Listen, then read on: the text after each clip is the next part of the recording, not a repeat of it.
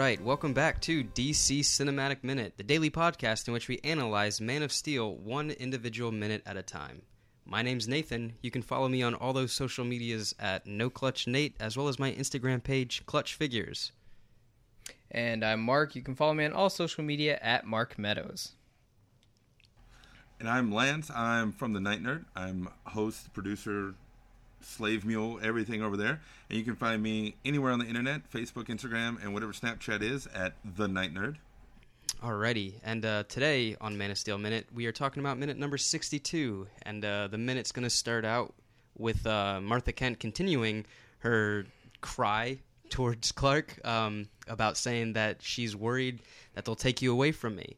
And uh, the minute's going to end with a zoomed in shot of a UFO in uh, Earth's orbit, or I should say, lunar synchronous orbit. Oh, yeah. Yeah, yeah.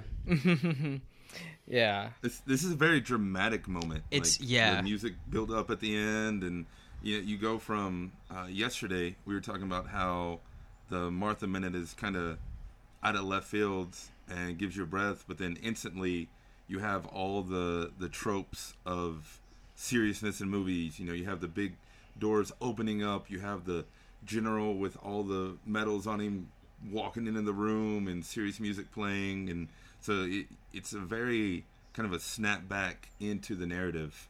I feel like after we got that sweet moment with Martha, it's like, oh no, stuff's about to happen. Yeah. Mhm. absolutely. It's like a little uh, breath of fresh air, and then all of a sudden it's like it's back to um, almost. Well, it's not. It doesn't feel like classic Zack Snyder, but it does. It definitely feels like classic, like blockbuster movie. Um, so, um, yeah, it goes right back into it. Uh, what little uh, bit that we get rest from the last scene. Um, I love the uh, the performance here is more about Cavill than it is uh, uh, Diane Lane.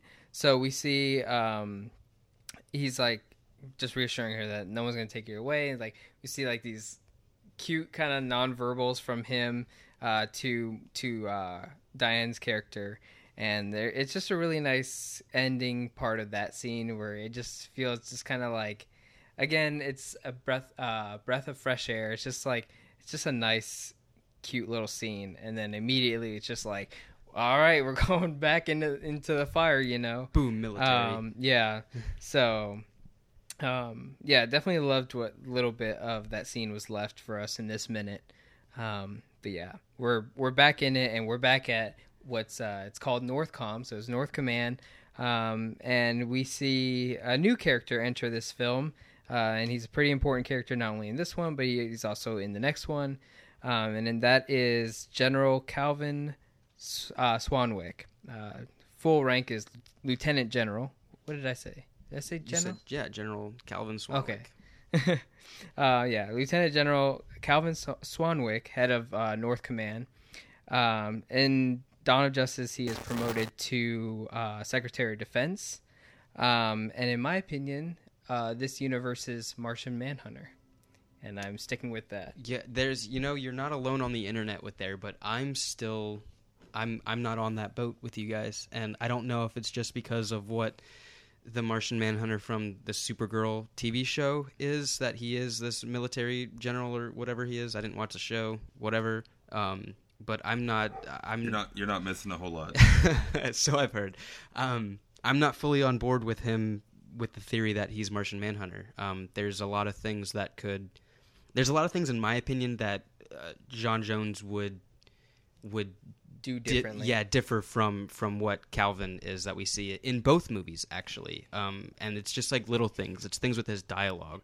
But then again, John Jones is a shapeshifter, and you never know. He could be anybody and form to anybody that he wants to be. So Yeah. so I mean, you're not. I'm not saying you're wrong. I'm not saying all these people on the internet are wrong in this theory. But I'm wrong. I I It's just okay. haven't. I'm okay with being wrong. Hey, I'm just saying, like, No, when, not at all. When it happens, you know, don't Feel free to throw I'm gonna- tomatoes I'll at my stare house. at you when it happens, and I'll just be like, called it. Okay, all right. So, I'm but putting, putting money and putting chips on red. You can fight me about it. but you don't have, if, especially if there's still one slot left on the league, you don't have Martian Manhunter as well as Cyborg. Um, here in this, I'll, I'll, I'll um, I think in this minute I'll, I'll give you some things that make me feel like it kind of furthers it. Um, but before I do that, let me talk about uh, this actor who plays Calvin Swanwick. Uh, he's played by Harry Lennix. Uh, he voices Black Manta in Throne of Atlantis, the animated uh, Justice Yeah, League sequel. yeah. Um, and then he also plays uh, Commander Locke in the Matrix universe. And then he also uh, in the show The Blacklist. I don't watch it, but he's super prominent in that show, so I figured he deserves some credits there. He plays Harold Cooper, so if anyone watches that show, uh, they can find him there.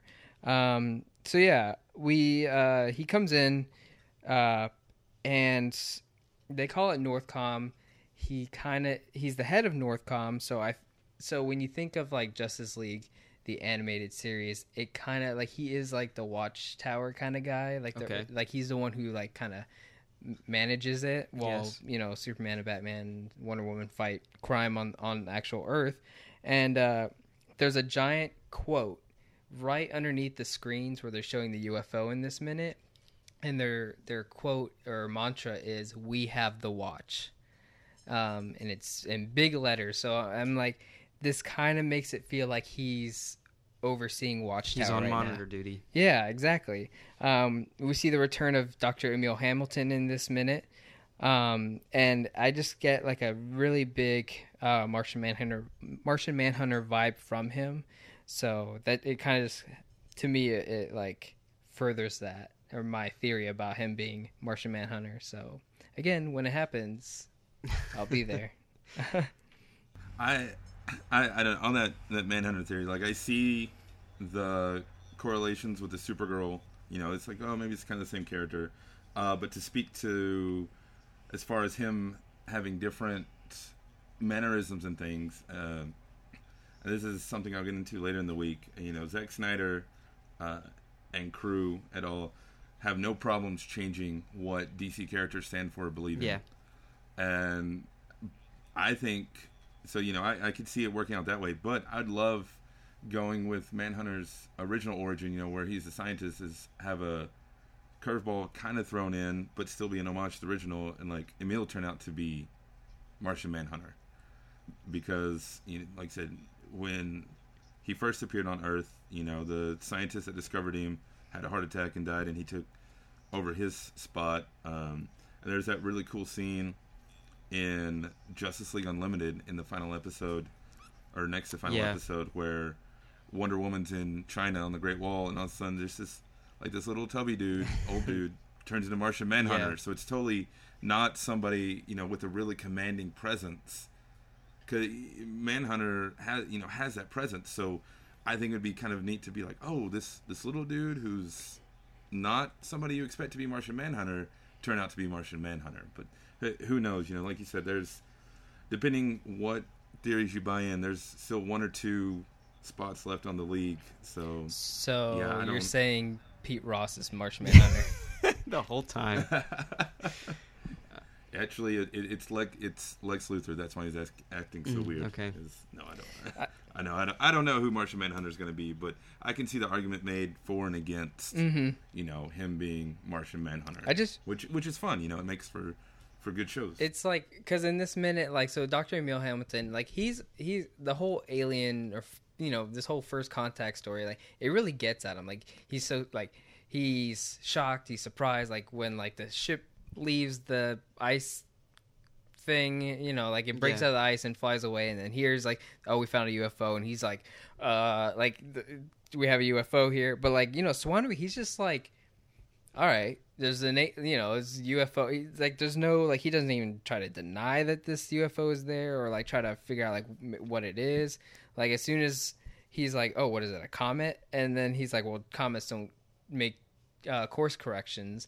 And he's just like oh so ufo and just like uh, are you not fazed by this? And like i think we'll see in i think maybe another minute. Yeah when they you know when general zod makes his presence known like we'll see another shot of swanwick who again is just not fazed by this revelation. So i just feel like this guy knows more than he's showing us Like I'm I'm all for it. Don't get me wrong. I love Martian Manhunter. John Jones. He's a great he's a great guy. i thought you didn't like martian manhunter I never said that. oh what did, I'm a, I, I like him. Um, I had just like uh, I yesterday actually I just finished up Justice League Unlimited and um and I don't know and I haven't watched it since I was younger, you know, 10 years ago, 15 years ago, something like that. Whenever it was like I watched it when it was on on air and I was still just kind of looking for you know Batman Superman stuff. But now in my older age, um, I've got a liking to a lot more characters, and Martian Manhunter was one of them.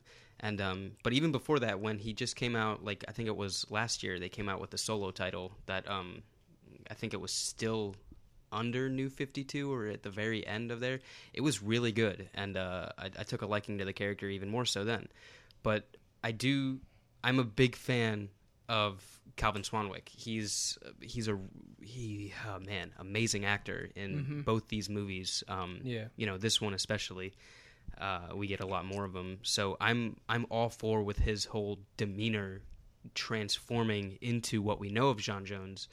Uh, so I'm not I'm not saying I'm against it. I'm just saying there. It seems like a really big speculation. Yeah, I'm. Yeah, Well, he's a he's a strong enough character as Yeah, is, you know. exactly. I, I think it al- it almost be a shame to lose this strong character for, and, and I mean another strong character, but why not have two strong characters instead of changing one into another? one? Exactly. yeah. I'm not saying I want him to be Martian Manhunter. I just think he is. But you're betting all on black. I said red. You said red. Yeah. yeah. yeah. Um, no, I I agree. Like whether or not he becomes Martian Manhunter in the DC cinematic universe, uh, I do think he's a great actor portraying a great character, and I think it, this character is actually really interesting. And when he does have uh, his moments in the film, they are pretty unique and interesting, and um, they're pretty useful. They have value. So I would not. I would. I'd be more disappointed if they try to bring in another superhero. Um, especially one on the same scale that you know you can compare Superman Yeah. and Manhunter together. Because so- like as soon as you mention, or as soon as like, so let's say he reveals himself as Martian Manhunter, then we have to like, there has to be like all these course corrections about the story. Like people have to go back and like, all right, well, why did he do this and this, and like people have to like re. We got to do this minute by minute thing all over again. We have to figure out like why he was the way he is, and like, you know, this whole time we have to go back. So, but just keeping him as an interesting human character is probably just for the better, and it, it won't muddle things, which is what would happen, uh, unfortunately, if you revealed he was an alien superhero. So it would probably be for the best if he just stayed the way he is. Um, but I'm saying that it might, it's probably going to happen. Well, and I, I think you, you made a really, really solid point there where if you have Superman, Martian Manhunter is a little redundant. Yeah. Uh, aside from the shape shifting stuff, uh, if they if they go with the Injustice line, which I know Zack Snyder would like to, but I think he, he got shot down on that, then, you know, it'd be cool to see Martian Manhunter show up and then maybe die fighting Superman or something. But I, if Superman's on the team, you don't need when you have literally hundreds of other characters to choose from. You know, I would love now that uh, not to get too much into Justice League and stuff, but you know, you have like Zatanna you could bring in, bring in some magic. Um, it could, it's the same reason you won't put Blue Beetle on the team because you have Batman. or Cyborg. So why would you put Martian Manhunter? Yeah, I it's yeah I, I don't. And then Martian Manhunter, you know, like you said, is a tough character to pull off uh, on film, not just story wise, but well, his story and his backstory. But then just making him a believable character is Mhm. Is really hard. You know, you need a, a comic book format where you can spend month after month finding out little things and and doing things. I think the only time that Martian Manhunter was made accessible in a matter of minutes was in Darwyn Cooke's New Frontier. Yeah. Like the three pages that Martian Manhunter first shows up, you fall in love with him and realize he's a great character. But outside of that, he's definitely a character uh, like like you admitted. You know, he has to grow on you. It's not somebody you can just bring to the table and people are going to be like, oh, I mean, you will have those diehard fans, but most people aren't going to be like, oh, Martian Manhunter's in this, so now I'm definitely going to see this movie. Mm-hmm. And so, yeah, so hopefully, just to reiterate, yeah, hopefully it, it doesn't turn out to be Martian Manhunter, but who I do want to say one thing, and I might bring it up again later, towards the end of the film, is that when Swanwick is, you know, way later on the movie, last few minutes that we have. He's driving in the car and he has that conversation with Clark, and he asks him, "How do we know you're not going to act in America's best interest?" And if this is, if they do go about the Manhunter possibility, um, it kind of seems like that right there would already call to Justice League of America, where they recruited Martian Manhunter sole purpose to combat Superman. Mm-hmm. You know, he was the, the the the only person that they could. So one, again, it could make you know it, it already makes Superman irrelevant if you have another superpowered being right there. But then there is that call to him, which uh, I don't know. We'll I'll bring it up. Well, like, see, we're already show. we're already going to be seeing, uh, a, in my opinion, a Superman equivalent because we already have Aquaman going to join the team, which I feel like Aquaman can stand toe to toe with Superman Yeah. on some level. Because, well, I guess Wonder Woman as well, and okay, yeah, maybe Batman. Um, but like Aquaman is almost like the Superman of the ocean. Yeah. So like we, we already have that, and then like thinking about like bringing on Martian Manhunter, who's probably gonna be, you know, CGI and you know costume effects. So it's like, uh, and we're already dealing with that with Cyborg, where it's like almost 100% CGI character minus the face. So it's like now you gotta have two of those on screen. Um, so it, it just kind of it adds more to the plate when you're already your plate's already full. So maybe like it you'd have to ask yourself why include the character. Are you just including the character just because, or are you going to have a Superman movie where he's just in space the whole time? is there a bigger role? So, like, if we had a Superman film where he was just in space, like doing space stuff and meeting Green Lanterns and going to Mars and meeting Martians who are having a civil war there, like, maybe that's when you introduce the character just because it's natural. But don't bring a character on if it's just to fan service because that's, you know, Of course. uncalled for. I even mean, though it's yeah. being called for. That- Yeah. That's what Easter eggs are for. You know, Just have a little something. Be like, oh, like the I, I like I mentioned earlier uh, off mic. I binge listened, and I got to where you guys were talking about uh, Supergirl. You know how that's a perfectly good. You know, Kara Zor-El is she's not there, but she could be there. But if we don't go over it or address it ever again, it's okay. And I think Martian Manhunter is a good character for something like that. You know, have Lois, you know, a, a Daily Planet story. You just see a little passing of Detective John Jones, and you're like, oh, okay, so he's could be here, but if not, it's no big deal. I think is a, a good way to address that character. Yeah. Yeah. I'm with you. Um, so huge tangent, but let's get back to the minute at hand uh, because we'll, we'll have to we'll let that theory just cook on its own. Um, so we're we're here. The you know we're talking about. We mentioned that um, comes in. He's like, "What is it? A comet or whatever?" And Doctor Emil Hamilton's like, "Well, you know, comets don't make course corrections. So this, you know, what what are we talking about now?" Um, and they show the screen with like this, you know, this unidentified flying object um, within the orbit of the Earth. And you know, uh, Emil Hamilton Emil Hamilton says that it's in a lunar synchronous orbit, which means that it's following the same orbit path as the moon, and it's just kind of orbiting around Earth. Um, Do you think that was a way for it to hide the ship? Like, what if it was on the like dark side of the moon, so like we wouldn't be able Mhm. to see it? Yeah. So like it's it's constantly just hiding behind Yeah. a big rock, pretty much. Is that is that what that means? I guess. because any closer would have it would have to be battling like Earth's gravitational pull and whatnot. And so this is a great way for it to survey the Earth, um, and and taking us some time to actually find out about them, yeah. in my opinion. So and uh, so I think we ask. Uh, wh- what are they trying to do in, in orbit? And, and in my opinion, this is just surveying the Earth this whole time. Like they're trying to I mean, it's you know Zod's a tactician, so he's just like he wants to survey his enemy before he you know makes his his move. So, Yeah, I get you. my opinion of what's going on No, here. you're right. You're right. Um, Well, back to the characters. I uh, I had some notes on this minute about how it they're almost sassy to each other. You know, like he comes in, he's like, "Was it a comet?" And automatically Emil's like, "Comets don't change course." you know, like, come on, you know this, you should know this, and then just a few seconds later, em- Emil's like, you know, we're trying to figure it out, and the, the general looks at him, and he's like, well, have you tried talking to it? Have you tried communicating Yeah. with it? So it's almost that they not not necessarily quips back and forth like Marvel does, but it's kind of you know them. Uh, to me, it almost seemed like friendly jabs of you, you have you know your scientific mind, and then your military guy who are usually polar opposites, and but kind of trying to put each other in place. Like you know, well, I'm smarter than you because I know comets don't make corrections, and he's like, well, do your job and try and talk to it. Pretty much.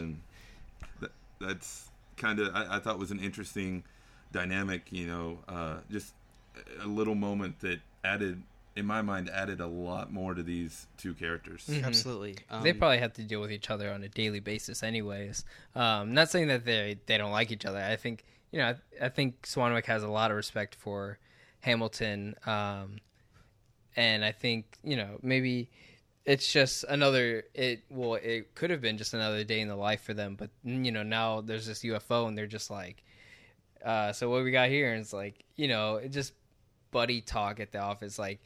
Well, you know, comets don't make Yeah. course corrections, and it's like it's, they're just i feel like they haven't fully grasped the situation of like yo this is not a normal day there's something in our orbit Yeah. that is you know a ufo so they're like you know they're still trying to they haven't gotten fully serious about the situation unfortunately I got a question. Yeah. Well, I guess. Oh, sorry. No, oh, no. sorry. You you go ahead, man. Please. Uh, uh, well, no, I, I guess, yeah, I see it. I guess not more like bigger. But when I say like one upsman, like kind of an odd couple, buddy cop. You know, like you guys said, like they're friends, but they're still kind of I, like Riggs and Murtaugh from Lethal Weapon. You know, Yeah. where yeah, I got your back, but I'm nobody put you down except me, kind of thing. Where they, you know, they have the banner and they are friends and respect each other. But then that's what I meant. You know, when I said it added to them is because it's like okay, these guys have seen some stuff because they both, you know, even though they haven't grasped necessarily the full weight of the situation, I know if I was, well, I, I don't know because I've never been in that situation, but I'd like to think if if I, you know, if me and my buddy were hanging out and something just life altering happened like that, it, it's almost um, to me it, it. I think we would be, and it harks back to a scene in the original Ninja Turtles movie where Leonardo and Raphael are fighting in April's living room, and Raph and Donnie, or sorry, uh, Mikey and Donnie are like, fight, fight, kitchen, kitchen. Uh, just because they're like, something's obviously going on here. Uh, we'll deal with it in a minute, but let's kind of chill out and figure out what's going on first and make sure it's, it's not too crazy. And that's kind of, you know, just the simple, the little, have you tried talking to it? It's like, well, yeah, that's what what I do, and so it, you know, the the like I said, the kind of buddy cop, I guess, is really the the synergy I kind of see there, or like you know, uh, Felix Unger and I always forget the other guy's name from the Odd Couple, but you know, kind of like that, where you know they kind of play off each other in a friendly, frenemy almost type Yeah. thing. course. legolas and gimli Sure. there you go. Yes, yes, it's a great example. batman superman. Does that not work? Uh, captain america iron man. B- Batman Superman works in particular situations. all right i'm done here. Um, I was gonna say I had a I had a big Facebook argument with somebody the other day that Superman is Batman's greatest enemy, and so yeah, but it, maybe to go to uh, my realm, you know, we do the Marvel side of this. It's like a a Bucky and Falcon type Yeah. thing, where it's like, all right, we we have mutual friends, but and we're fighting for the same cause, but I'm, I I want to be the cool kid in the group, so something kind of yeah, like that. of course. Good, good examples all around, guys. okay Um, cool my question lies with the dialogue bit where Swanwick does ask Hamilton if they tried communicating with it. Um, what? How do you? How? How? how do you try to communicate with a UFO? Do you send it radio waves? Yeah, do you, don't- I think we've seen a lot of movies like this. kind Don't they just send like piano? yeah, they don't like, just send like beeps and boops. Yeah. but like how how how? you just do. how it. do you know Well, see, that they I- like are receiving that? How do you know, Captain? We're being hailed. Like, how do you know? Well, I think they try know that? different things. I think they try. the- Let's try a radio signal. Let's try you know satellite. D- Any way to to transmit sound. Let's try to share the Wi-Fi password. Jettison a boombox playing uh, "Enter the Wu Tang." That way they know.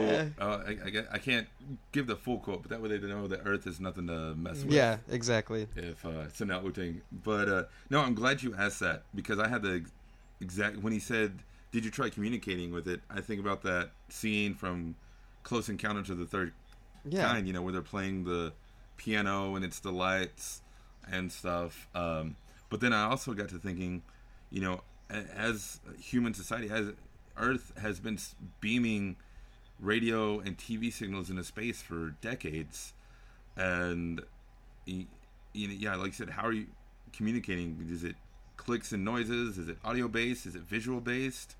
And you got to think who says they're what if they're telepathic and they only do brain waves you know do you think toward them do you think happy thoughts uh, how do you communicate with something that you don't know how they communicate is it just a normal thing that we're just supposed to accept in uh, 2017 that you know if there's a UFO, yeah, we can communicate with it? Like, is that just, or at least try to communicate it? Is it like, am I wrong in, Well, in having this question? Are you just supposed to be like, yeah, duh, they're gonna try to communicate with them? Like, I know that, but how? Like, how do we know? well i think yeah, You're thinking i think this uh i'm sorry go ahead No, um, sorry. I was just gonna say, like, I feel like you're you're talking about like you're you're thinking of like how are they supposed to respond to that, but it's like the point is not to respond or the or get I don't know.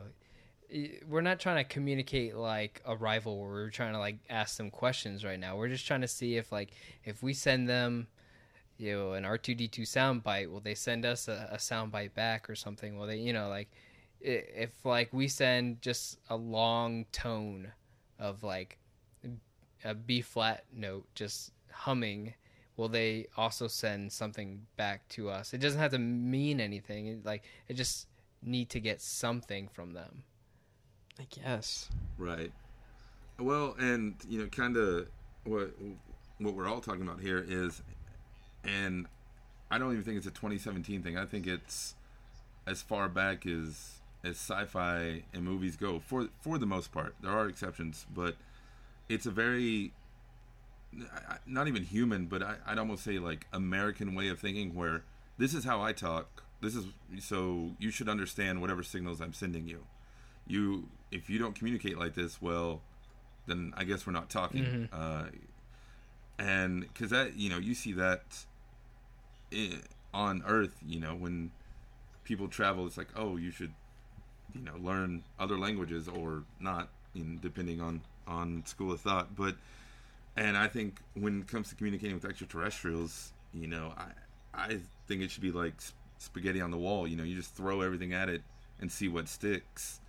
And it's you know yeah you can't i i don't think you can communicate with them uh because the odds of them you know uh, for uh, just to go back to the example for the odds of them speaking english is astronomical Yeah. i mean you've already broken the rules by finding life out there you know you the that's astronomical right there and then the hope that maybe they communicate. I mean, that's like finding a silver coin walking down the street in the middle of New York or in the middle of Vegas and then walking in and, you know, putting it on black and winning $50 million. Yeah. Like, both of those happening, that's not going to happen. So, Like, how do we know that they It's, have the uh, same radio equipment? Or like how they supposed to receive is what yeah, you're saying. exactly. That's what you've we been. That's probably the better question. Wow, how do we know that they can receive that?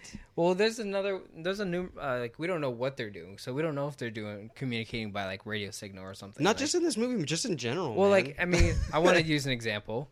Um, Independence Day. Not only do we receive like some sound from them, um, but there's a scene where they have like Apache helicopters with like giant light bulbs attached to it, and it like just starts flashing stuff. That makes no sense.